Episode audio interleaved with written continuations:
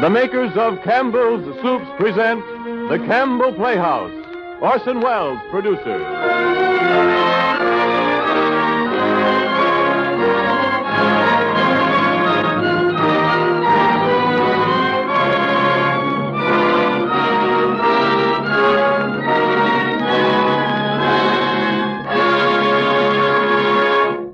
Good evening, listeners. This is Ernest Chappell speaking.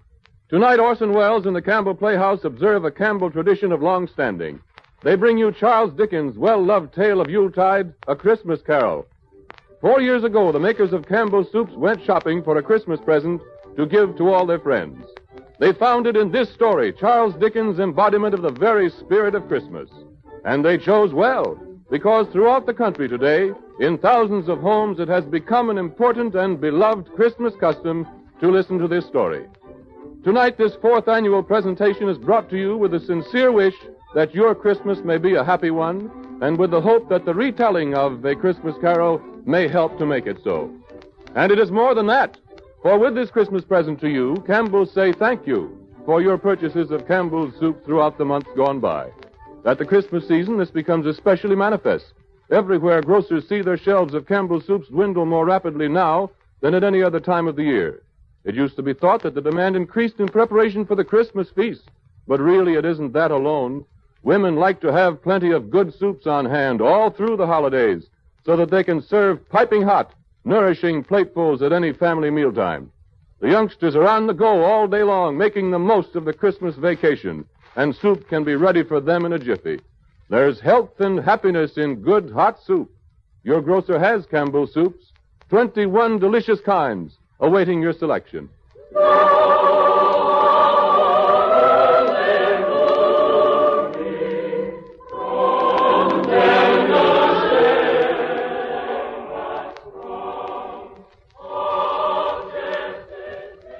And it came to pass in those days that there went out a decree from Caesar Augustus that all the world should be taxed. And all went to be taxed, every one into his own city.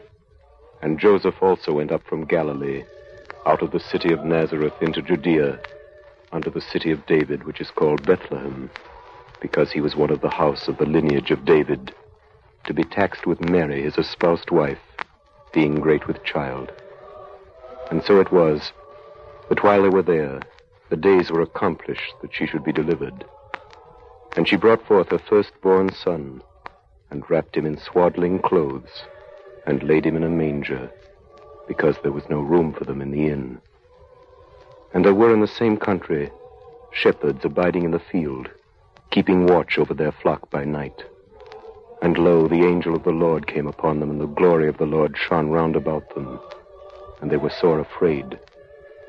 And the angel said unto them, Fear not, for behold, I bring you good tidings of great joy, which will be to all people. For unto you is born this day in the city of David a Savior, which is Christ the Lord. And this shall be a sign unto you. You shall find the babe wrapped in swaddling clothes, lying in a manger. And suddenly there was with the angel a multitude of the heavenly host, praising God and saying, Glory to God in the highest, and on earth peace, goodwill toward men. Since the days of Caesar Augustus, all people have celebrated by joy the great joy which shall be to all people. For unto us was born this day in the city of David a Savior, which is Christ the Lord. And on this day, at least in the calendar of our year, we affirm the glory of our God by the laughter of our children. Every nation, according to its character and its taste, by some gift of gaiety, has enriched the tradition of this our solemnest festival. And because America is what it is, we are the fortunate heirs of the accumulated customs of almost 2,000 years of keeping Christmas. The best songs that have been sung are sung by us. The best games that have been played, we play, and the best stories ever told are ours to tell. For storytelling has persisted as a Christmas ritual, in spite of the printing press. A ceremony as hilarious and as serious as hanging the stocking, dressing the tree, and kissing under the mistletoe. And because Christmas is first of all for children, Christmas stories are fairy stories first of all. It is mildly surprising that the best of them all, which we're telling again for you tonight, is for everybody and turns out to be a ghost story. I have endeavored, writes its author on its title page, I have endeavored in this ghostly little story to raise the ghost of an idea which shall not put my readers out of humor with themselves, with each other, with the season, or with me. May it haunt their houses pleasantly, and no one wish to lay it. It is signed, your faithful friend and servant, Charles Dickens.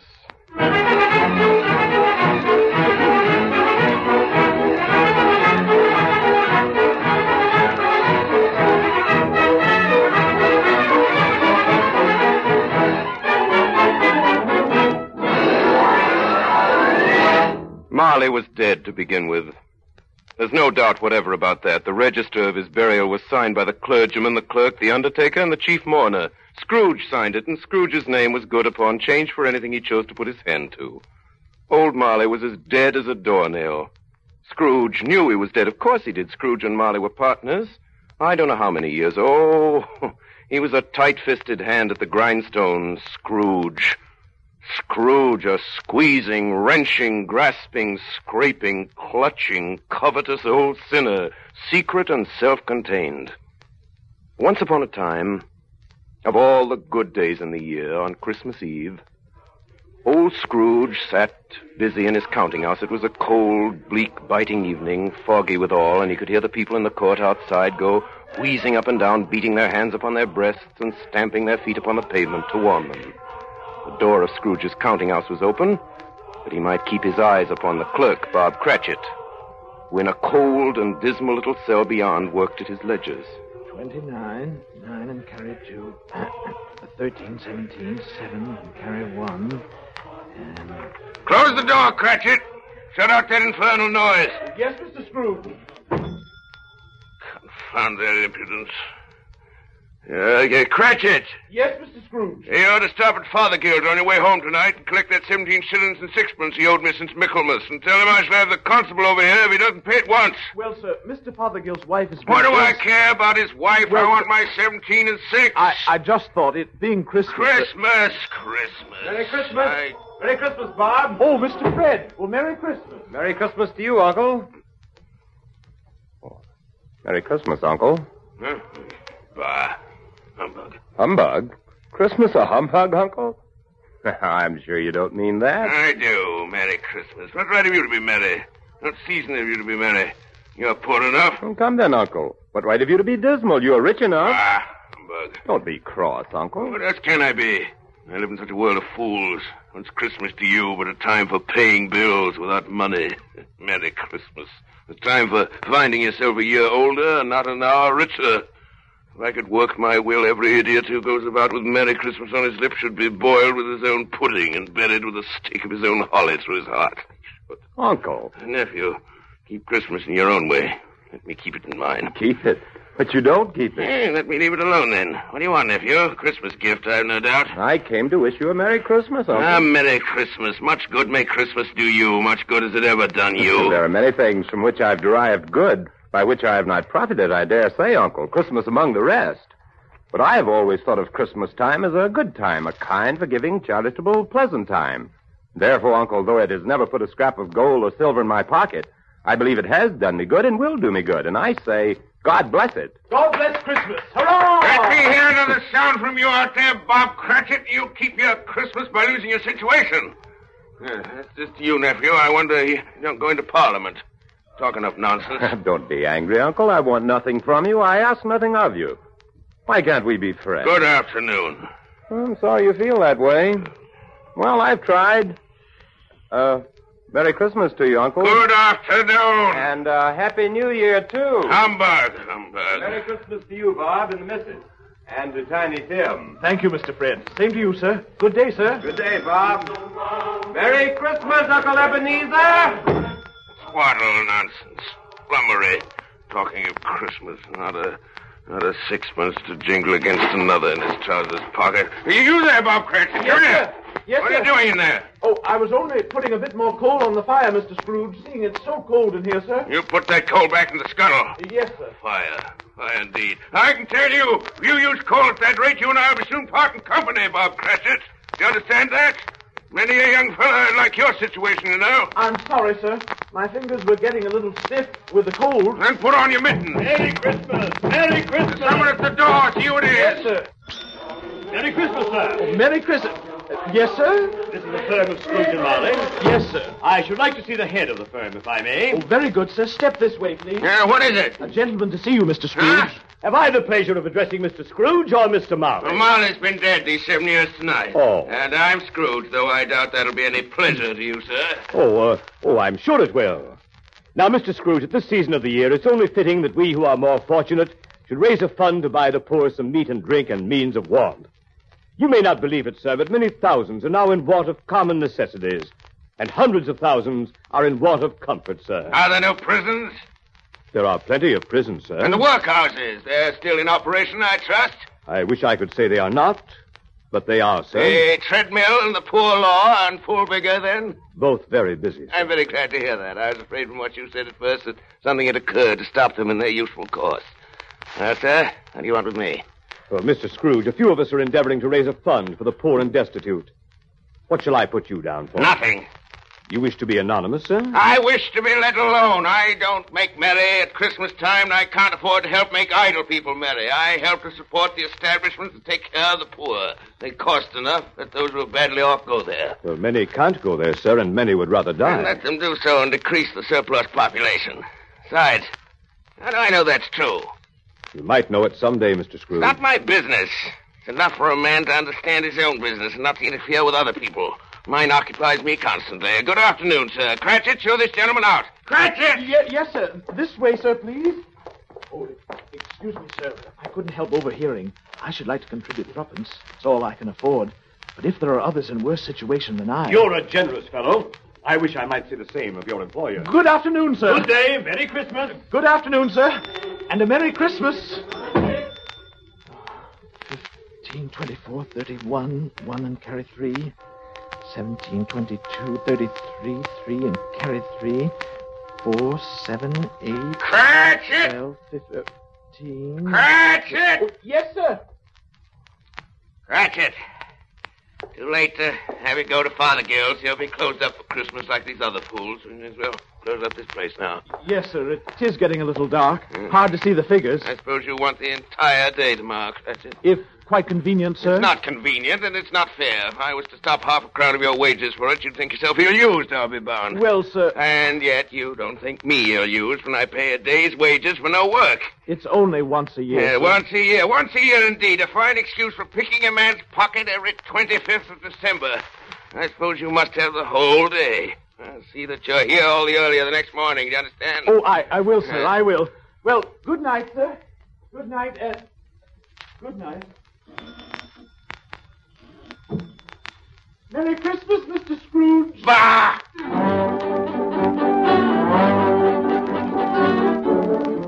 The office was closed in a twinkling, and Bob Cratchit, with the long ends of his white comforter dangling below his waist, for he boasted no great coat, went down a slide on Cornhill 20 times in honor of its being Christmas Eve, and then ran home to Camden Town as hard as he could pelt to play with his family at Blind Man's Buff.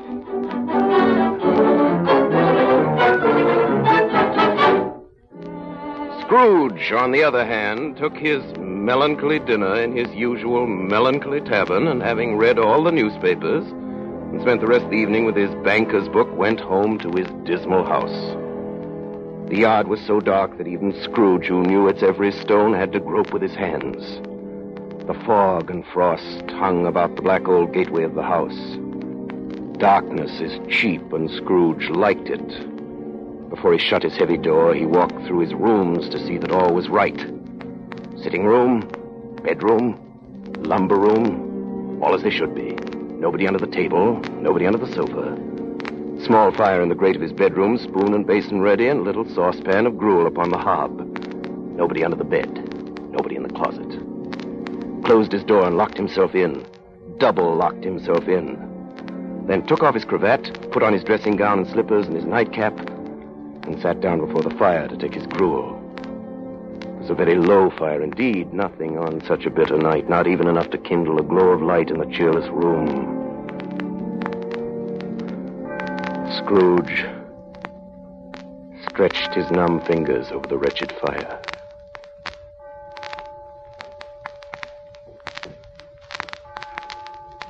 Then he saw something that made that made him draw them back.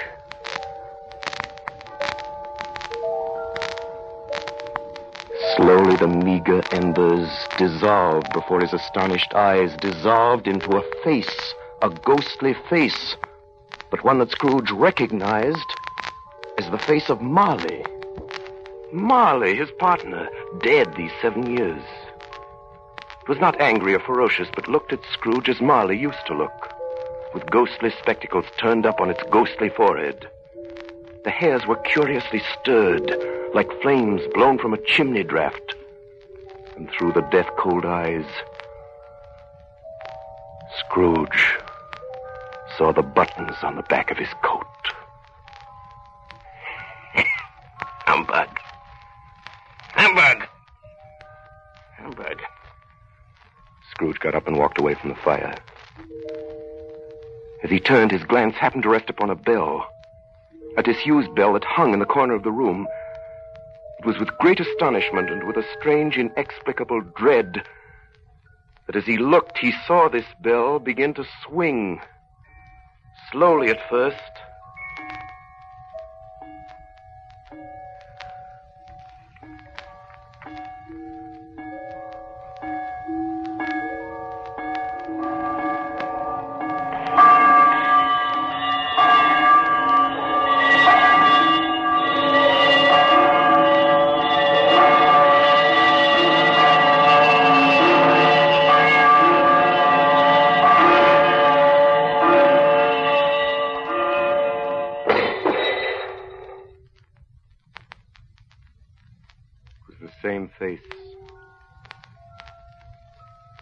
Same face he had seen in the fire, Marley's face.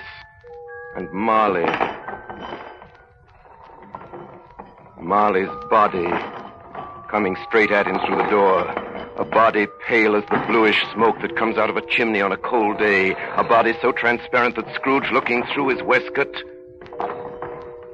could see his watch in his waistcoat pocket. The chain he drew was clasped about his middle. It was long and wound about him like a tail. And it was made of cash boxes, keys, padlocks, and heavy purses wrought in steel. Even now, Scrooge would not believe his eyes. The ghost advanced towards him. Ebenezer Scrooge. Ebenezer Scrooge. Marley, what do you want with me? Much. Who, who, who are you? Ask me who I was.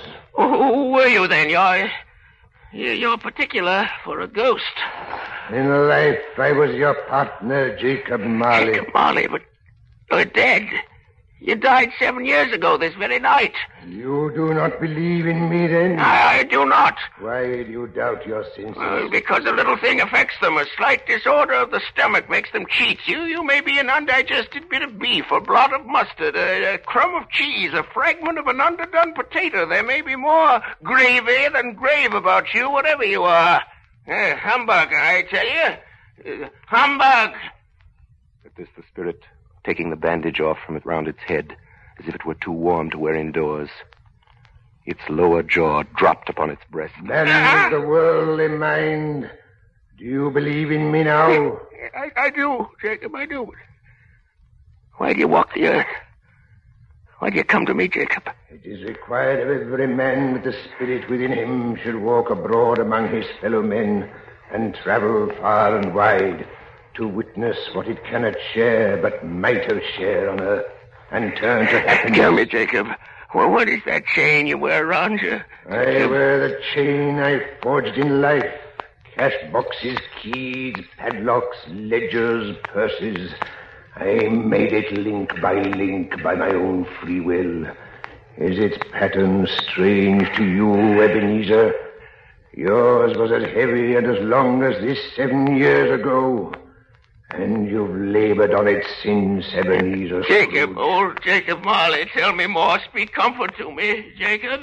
I have none to give Ebenezer. No rest, no peace, incessant torture of remorse. But you were always a good man of business, Jacob. Business. Mankind was my business. Charity, mercy, benevolence, they were all my business. The dealings of my trade were but a drop of water in the comprehensive ocean of my business. Jacob, Hear me, Ebenezer Scrooge.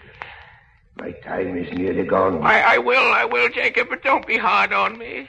Speak to me, Jacob, but please don't be flowery. I'm here tonight to warn you that you have yet a chance and hope of escaping my fate. Oh, you were always a good friend to me, Jacob. Thank you. And go on, go on, Jacob. Listen to me, Ebenezer. You will be haunted by three spirits. I think I'd rather not. Without their visits, Ebenezer Scrooge, you cannot hope to shun the path I tread. Expect the first tomorrow when the bell tolls one. Expect the second on the next night at the same hour. The third upon the next night. Look to see me no more. And look that for your own sake you remember what has passed between us. Marley! Jacob Marley!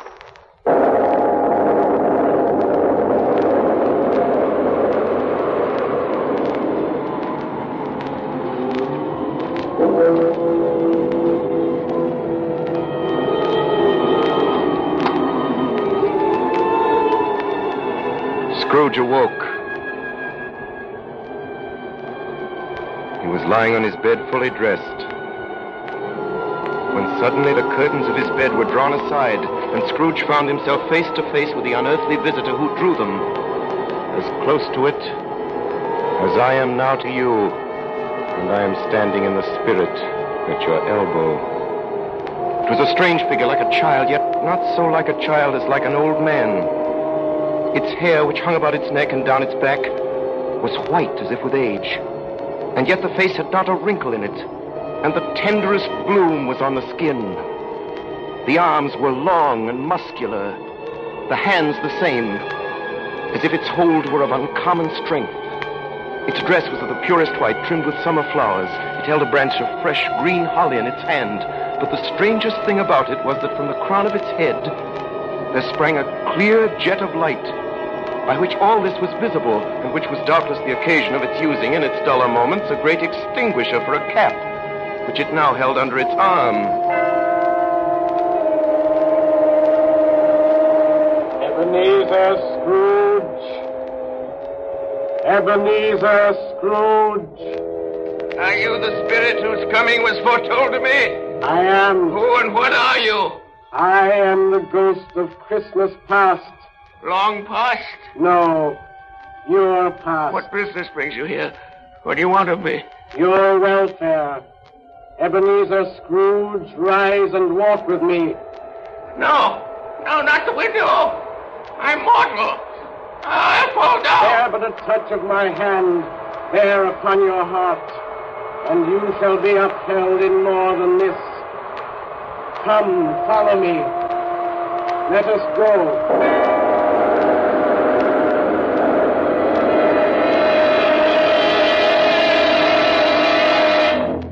Stood upon an open country road, with fields on either hand.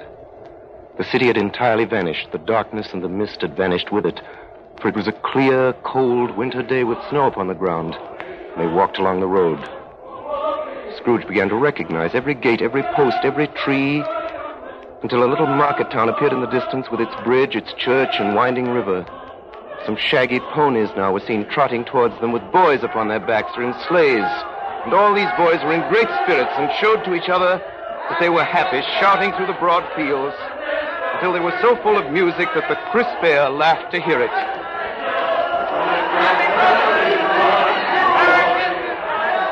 And there stood old Scrooge in his dressing gown and slippers and nightcap on the hill, and beside him the spirit of Christmas past. And now the Spirit spoke again. Not all the boys and girls were singing on that Christmas day, were they, Ebenezer Scrooge? See the bleak building over there? That building? I was a boy there. Yeah, I went to school in that place. You recollect the way? I could walk it blindfold. Strange you have forgotten it for so many years. Come, let us go closer. Look through the window into this cold, barren room. What do you see, Ebenezer Scrooge? I, I see a boy. A solitary child, neglected by his friends, sitting alone, a book open before him. yes, I see. I know that boy. I was lonely. I... Poor boy. Your lip is trembling, Scrooge.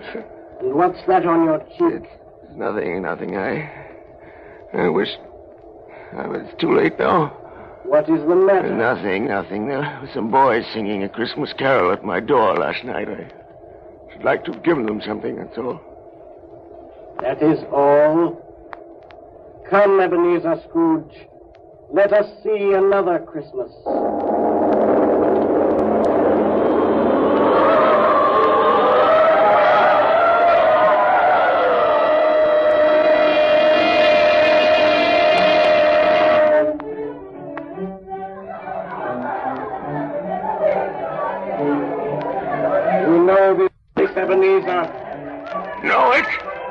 Know it? This is the counting house where I was apprenticed. Listen. Come now! Choose your partner! And it, it's my old master, bless his heart, my old master alive again. and, and, and we, his clerks, so full of joy on Christmas Eve. Hold hands, your partner! Now and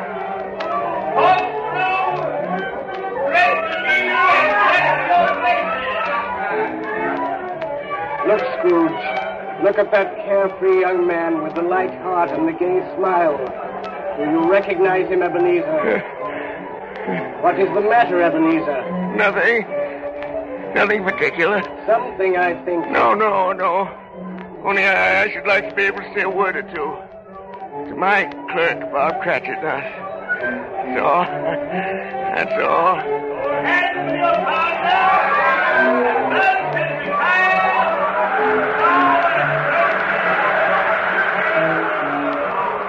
My time grows short, and we have yet another journey to make. Where now? Come.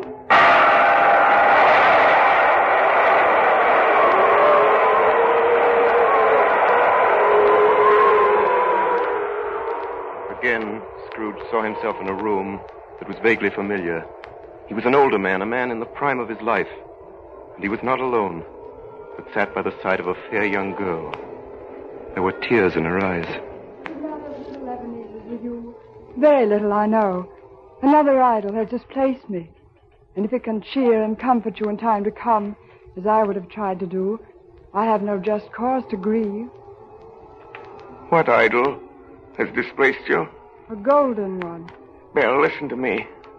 There's nothing the world so hard on as poverty, and yet nothing it pretends to condemn so much as the pursuit of wealth. The world again. You fear the world too much, Ebenezer. Belle. Have I changed toward you? When we were engaged, we were both poor. Was it better then? No, was it better to be poor? Better at least to be happy. You're changed. You were another man then. I was a boy. Do you blame me because I've grown wiser? Have I ever tried to break our engagement? In words, no.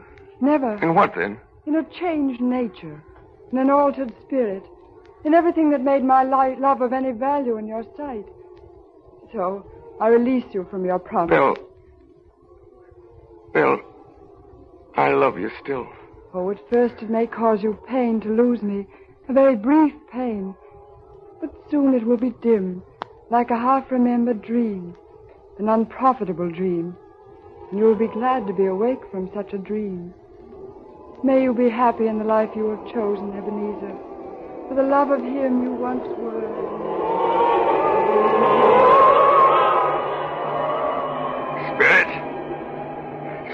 It is enough. Show me no more. These were shadows of the things that have been, that they are what they are. Do not blame no me. No more, no more. One shadow more. Come.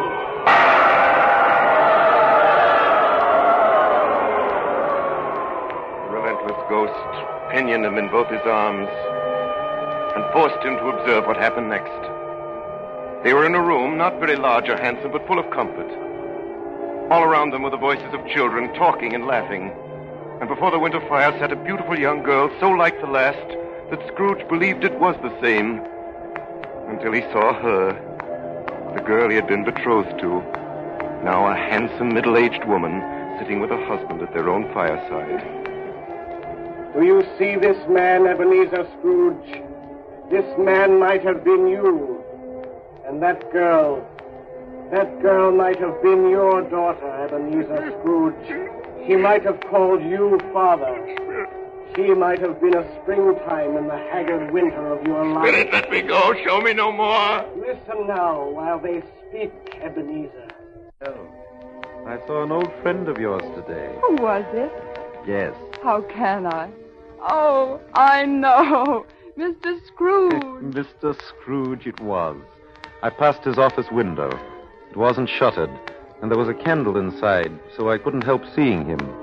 His partner lies at the point of death, I hear.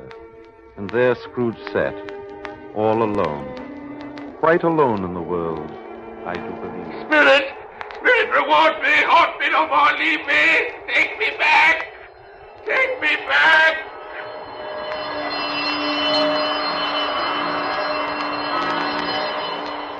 In his anguish, Scrooge began to struggle with the ghost of Christmas past. The lights in the crown of its head burned high and bright. Scrooge, in a last desperate effort, tore the extinguisher cap from its head, and by a sudden action, pressed it down upon its head. And Scrooge was conscious of being exhausted and overcome by irresistible drowsiness. And further, of being in his own bedroom. He gave the cap a parting squeeze, in which his hand relaxed and had barely time to reel to bed before he sank into a heavy sleep. The stroke of one awakened him and sat him bolt upright in his bed.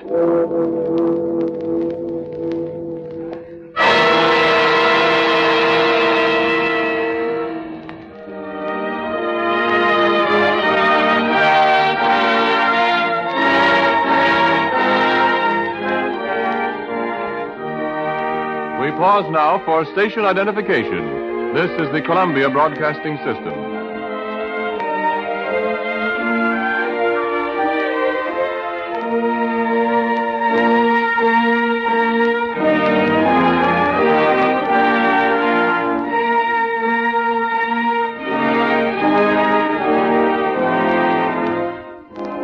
You are listening to the fourth annual presentation of Charles Dickens' A Christmas Carol, brought to you by the makers of Campbell's Soups. We return you now to the Campbell Playhouse and Orson Welles.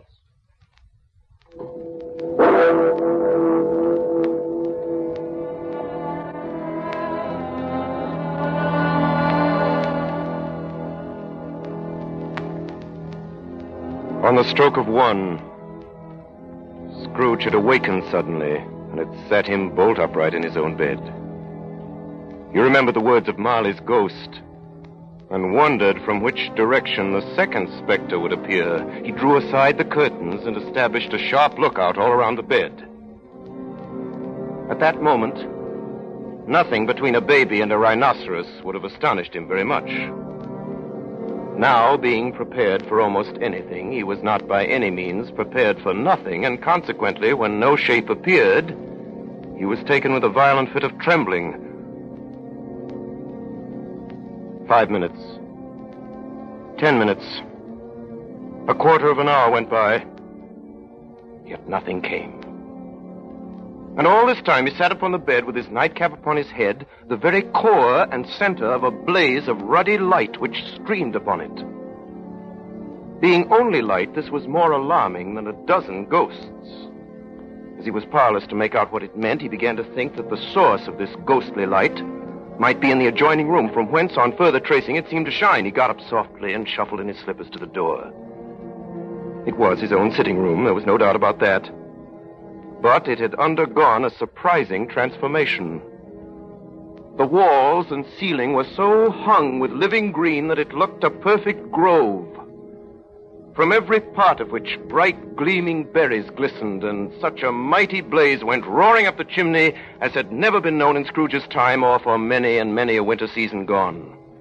Heaped upon the floor to form a kind of throne were turkeys, geese, game, poultry, great joints of meat, sucking pigs, long wreaths of sausages, mince pies, plum puddings, barrels of oysters, red hot chestnuts, and seething bowls of punch that made the chamber dim with their delicious steam.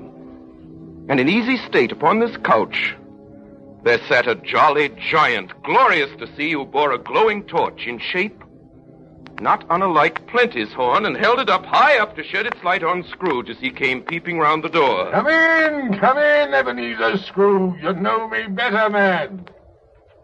Yeah. Yeah. I am the ghost of Christmas present. Look upon me. You've never seen the like of me before. Spirit.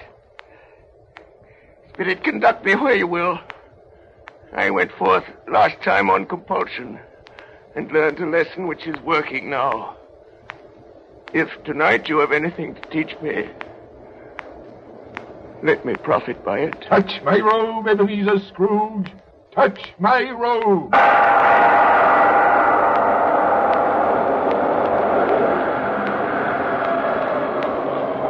The room vanished, so did the fire. The ruddy glow, the hour of night, vanished. Sunlight brushed them as they streamed through the clear morning air.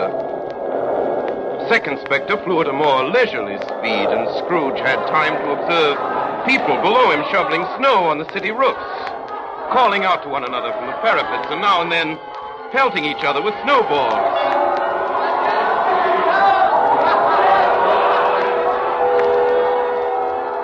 In the streets below them, the poulterers' shops were still half open, and the fruiterers were radiant in their holiday glory.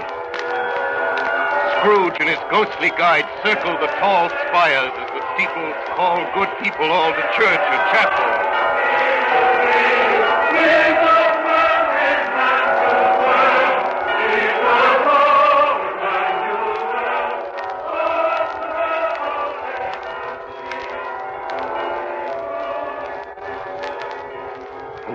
Them lay Camden Town with its squalid streets of ugly frame houses.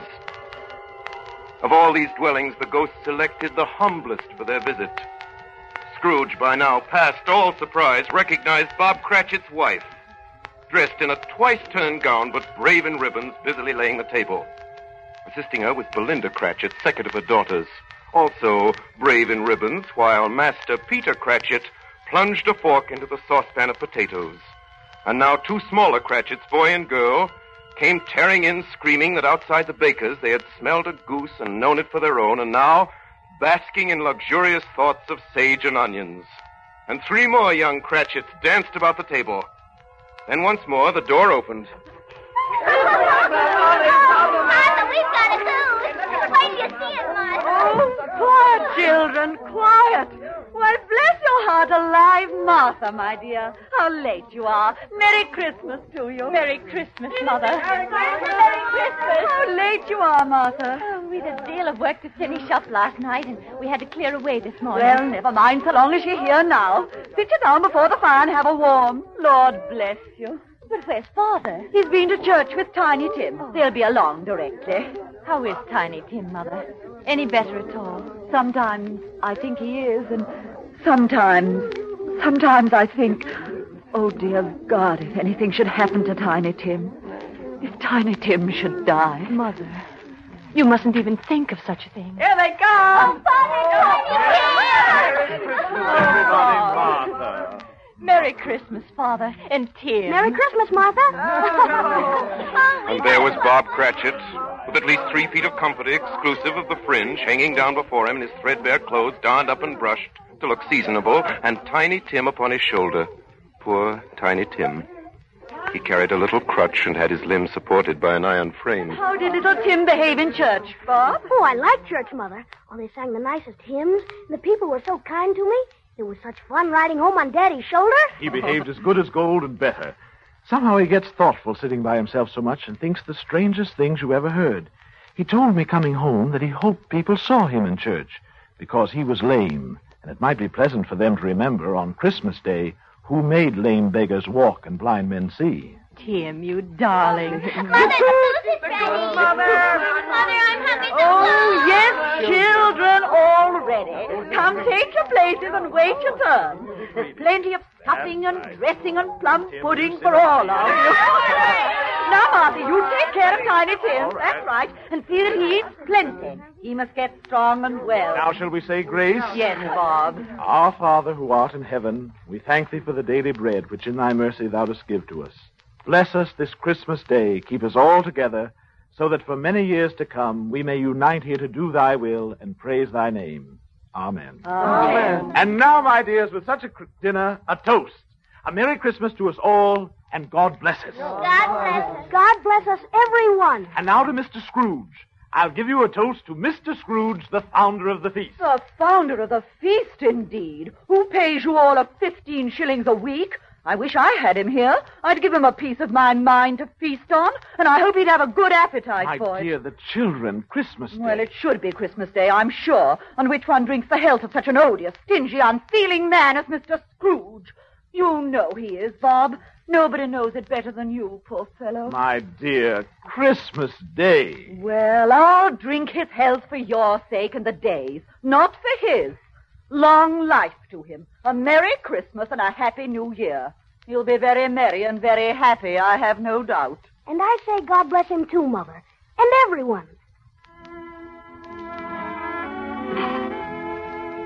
There was nothing of high mark in all this.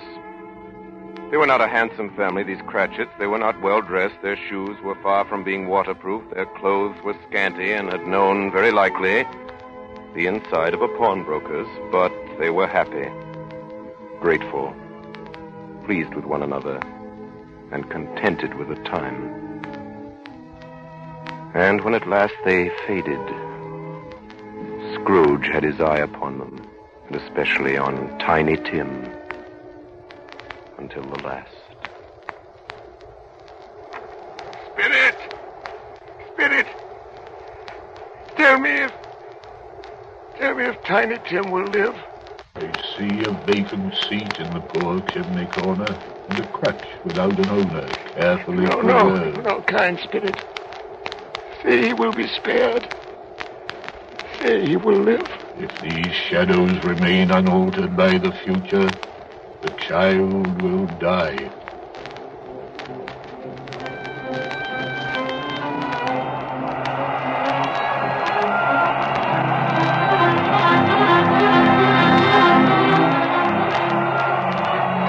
Many calls Scrooge made that night with the ghost of Christmas present. Now he stood upon a bleak and desert moor where monstrous masses of rude stone were cast about as though it were the burial place of giants.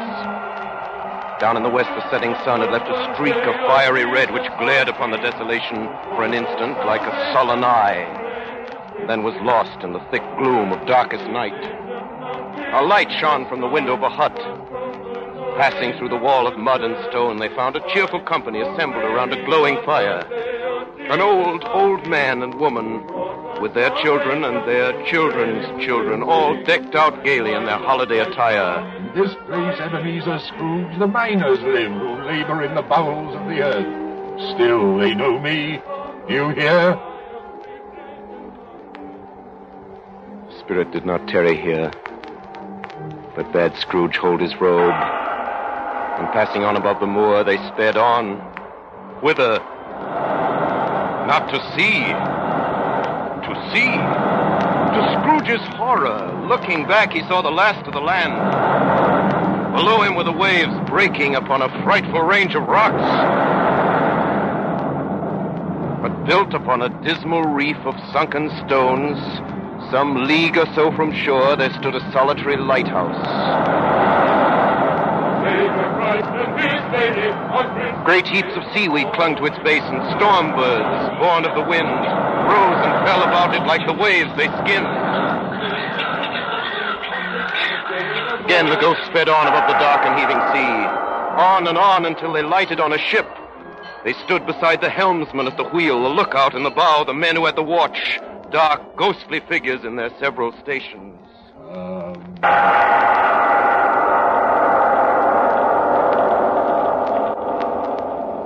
Much they saw, and far they went, and many places they visited, but always with a happy end.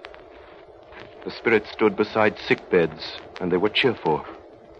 On foreign lands, and they were close at home. By poverty, and it was rich. In almshouse, hospital, and jail, where vain man in his little brief authority had not made fast the door and barred the spirit out, he left his blessing. It was a long night, if it were only a night. And it was strange, too, that while Scrooge remained unaltered, in his outward form, the ghost grew older. Clearly older. My life upon this globe is very brief, Ebenezer. It ends tonight. Tonight? Tonight at midnight. Hark. The hour Not yet. is come. Not yet. There are still more things I wish to learn. These you will learn from still another spirit. Still another spirit, Ebenezer.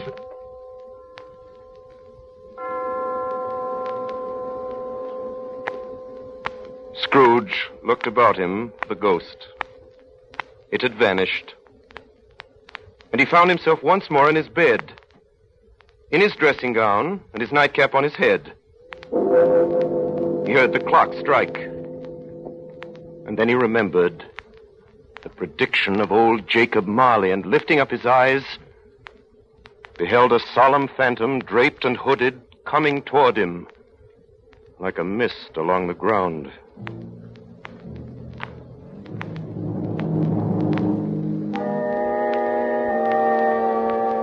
Spirit slowly, gravely, silently approached.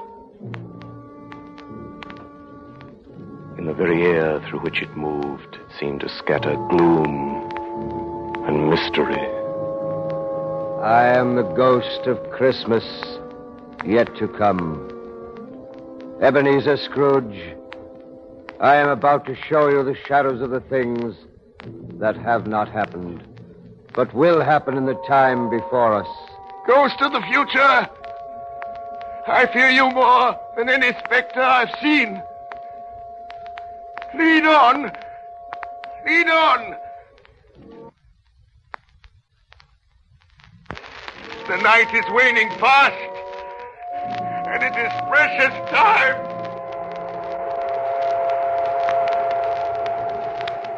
Scrooge followed in the shadow of its dress, which bore him up, he thought, and carried him along. And suddenly, they were in a room which Scrooge seemed to remember having seen before, where a woman and a child were. Oh, my son, my little son, Tiny Tim. I loved him so. Mother, dear, you mustn't. It's almost time for Father to be home. Don't let him see you crying. Yes, Mother. He's late tonight. He walks slower than he used to. And yet, I've known him to walk very fast indeed, with Tiny Tim on his shoulder. So have I, Mother. But he was light to carry, and his father loved him so that it was no trouble. No trouble at all. Bob, Good evening, my dear. you're late, Bob. I'm sorry, my dear. I went I went to the churchyard today. I wish you could have gone with me. It would have done your heart good to see how sweet and green a place it is. But you'll see it often. I promised him I promised Tiny Tim we'd walk there on a Sunday. Oh, Bob, Bob. It's God's will, my dear. Oh, my son, my little son. Tiny Tim. I loved him so.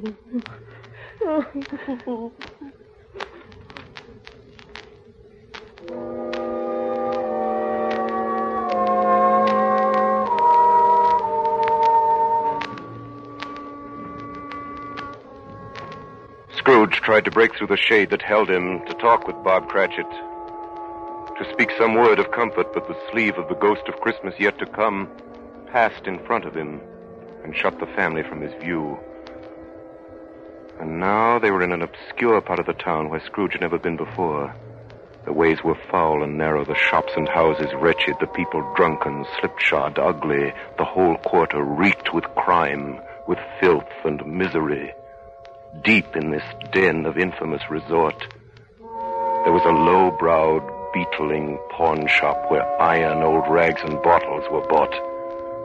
And there was an old charwoman standing at the counter. Undo my bundle, Joe. I hope Scrooge didn't die of nothing catching, eh? Don't be afraid.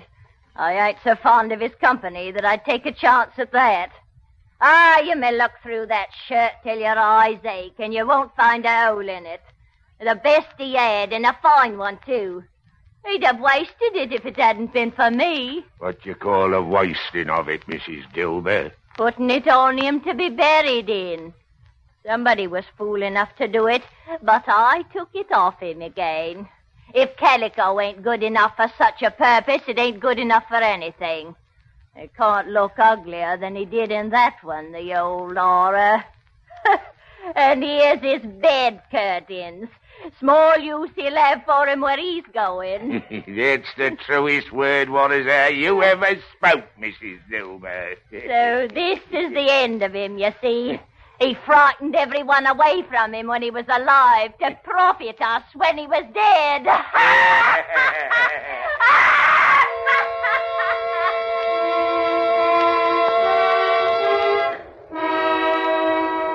Phantom spread its dark robe before him for a moment like a wing, and withdrawing it revealed another place, a churchyard walled in by houses, overrun by grass and weeds, choked up with too much burying, fat with repleted appetite. A worthy place. The spirit stood among the graves and pointed down to toward it, and, and following the finger, read upon the stone of the neglected grave his own name. Ebenezer Scrooge. Spirit. Spirit, am I? Am I the man who lay dead upon that bed?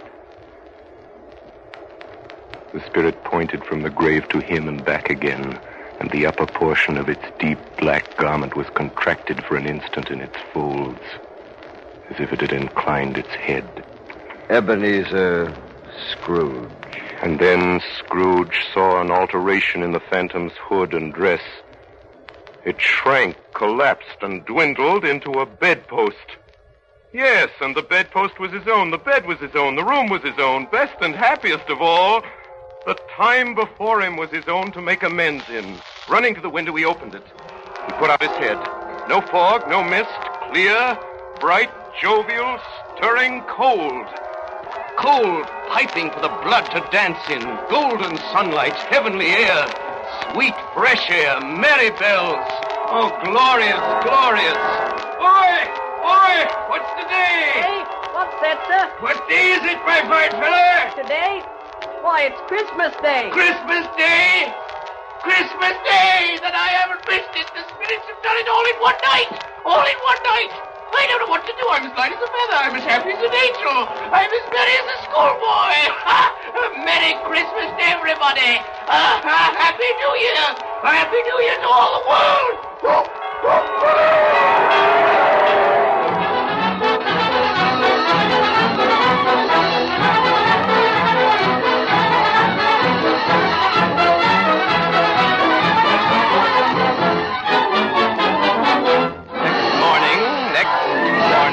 Scrooge was early at his office. He went early for a reason. He could only be there first and catch Bob Cratchit coming late. That was the thing he'd set his heart upon, and he did it. Yes, he did. The clock struck nine. No Bob. Quarter past, no Bob. Scrooge sat with his door wide open that he might see him come in. At last he came. His hat was off before he opened the door, his comforter, too. He's on his stool in a jiffy, driving away with his pen as if he were trying to overtake nine o'clock. Eight and seven and fifteen, carry the one. Twenty-four, carry the two. Thirty-one and five, thirty-six. Four and seven. Hello? You, uh, Cratchit. yes, sir. Cratchit. Step this way, Cratchit, if Yes, you sir. please. Yes, sir. Cratchit. What do you mean by coming in at this time of day? I'm very sorry, sir. I am behind my time. Here you are. yes, I think you are. It's only once a year, Mr. Scrooge. It shall not be repeated. I was making rather merry yesterday, sir. And I'll tell you what, my friend. I'm not going to stand this sort of thing any longer. Therefore, and therefore, Bob Cratchit, I'm about to raise your salary. Are you. Are you quite yourself, sir? No, no, thank heaven, I'm not quite myself. Merry Christmas, Bob. Merry Christmas, my good fellow. A Merry Christmas, and I've given you for many a year. I'll raise your salary, and we'll see what we can do for Tiny Tim and the rest of your family. we'll discuss it this very afternoon over a Christmas bowl of smoking bishop, Bob. Make up the fires, make 'em up, and buy another coal scuttle before you dot another eye. Bob Cratchit!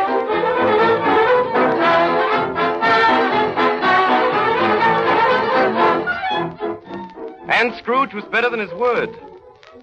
He did it all and infinitely more, to Tiny Tim, who did not die, he was a second father. He became as good a friend, as good a master, and as good a man as the good old city knew or any other good old city, town, or borough in the good old world. He had no further intercourse with spirits, but lived upon the total abstinence principle ever afterwards. And it was always said of him that he knew how to keep Christmas well, if any man alive possessed the knowledge. May that be truly said of us and of all of us. And so as Tiny Tim observed. God bless us, everyone. You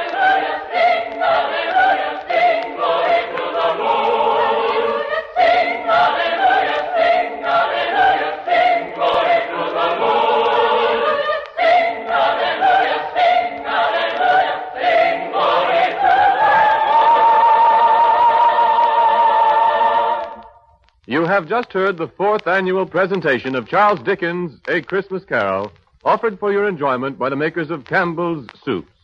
And here is Orson Welles. Ladies and gentlemen, this is the first year I've shared in this happy tradition of the Campbell Playhouse, and I'm only sorry that that, that very, very grand actor, Lionel Barrymore, was not able to come to New York this Christmas to be part of our broadcast tonight. We're depending upon him to be with us next year, as he's been in the past, and I'm looking forward to it.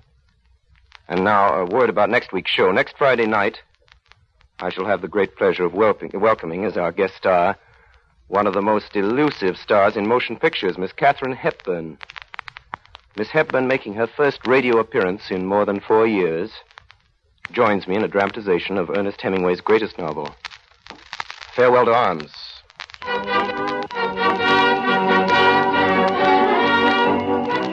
Ladies and gentlemen, the night before, the night before Christmas, and all through the Campbell Playhouse, not a creature is stirring that doesn't wish you a Merry Christmas.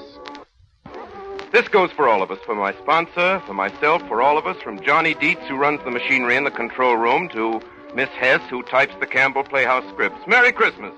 Merry Christmas from all of us to all of you. Merry Christmas. Benny Herrmann and his band of merry melodians wish you a Merry Christmas. Ora Nichols and her demon crew of sound technicians wish you a Merry Christmas.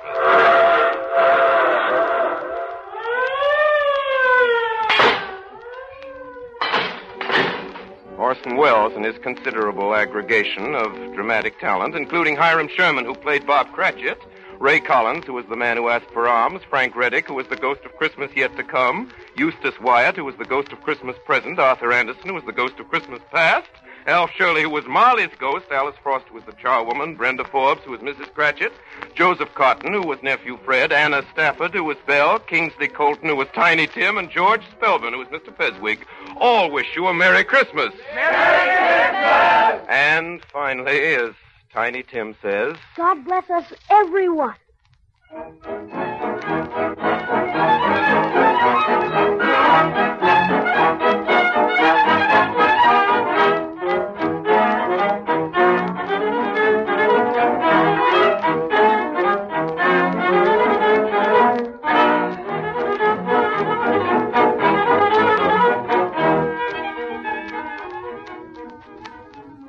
Don't fail to listen in next Friday night when Orson Welles brings to the Campbell Playhouse Miss Katharine Hepburn in his own dramatization of Ernest Hemingway's great novel, A Farewell to Arms. This is Ernest Chappell wishing you all a very Merry Christmas on behalf of the makers of Campbell's Soups.